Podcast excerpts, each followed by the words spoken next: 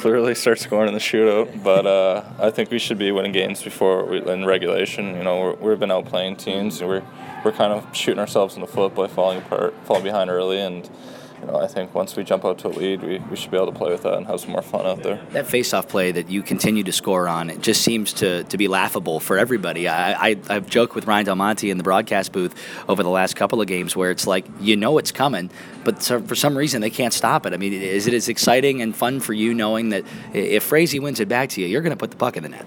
Yeah, it's pretty fun. We laugh about it too because every team before every face off screaming at them, pointing at me, and they know it's coming. But uh, Frazee is so good at faceoffs and he wins it so clean, and there it's almost impossible for them to get there anyways. And as long as they get the shot off pretty quick, it's getting through. Last night it seemed, and I think over the last few games, I, feel the same way. And I'll ask you if you do as well. That uh, your top line obviously is the one that has generated the bulk of the offense. Yet at the same time, uh, over the last few, it has appeared that uh, everybody's kind of gotten into the mix. All three lines have found ways to get uh, offensive chances and put the puck at least on net, and uh, at times have been able to put the puck in the net.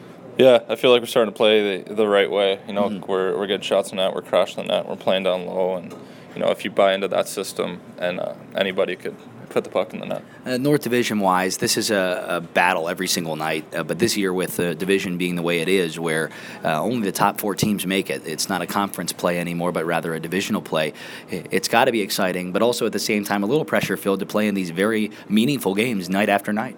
Yeah, every game's a battle. There's not a bad team on our side, and uh, you know every game means something huge. And even so early in the season, all these points add up because we're playing the same teams almost every game, and uh, it's fun, but it's also uh, there's a lot of pressure comes with it. We don't want to look too far ahead, but after tonight's game, you're going to move down south for a few games, three cities in uh, a handful of days. Uh, it's always fun this time of year when you get to the warmer weather, but at the same time, is a change of pace kind of what this team needs? You think?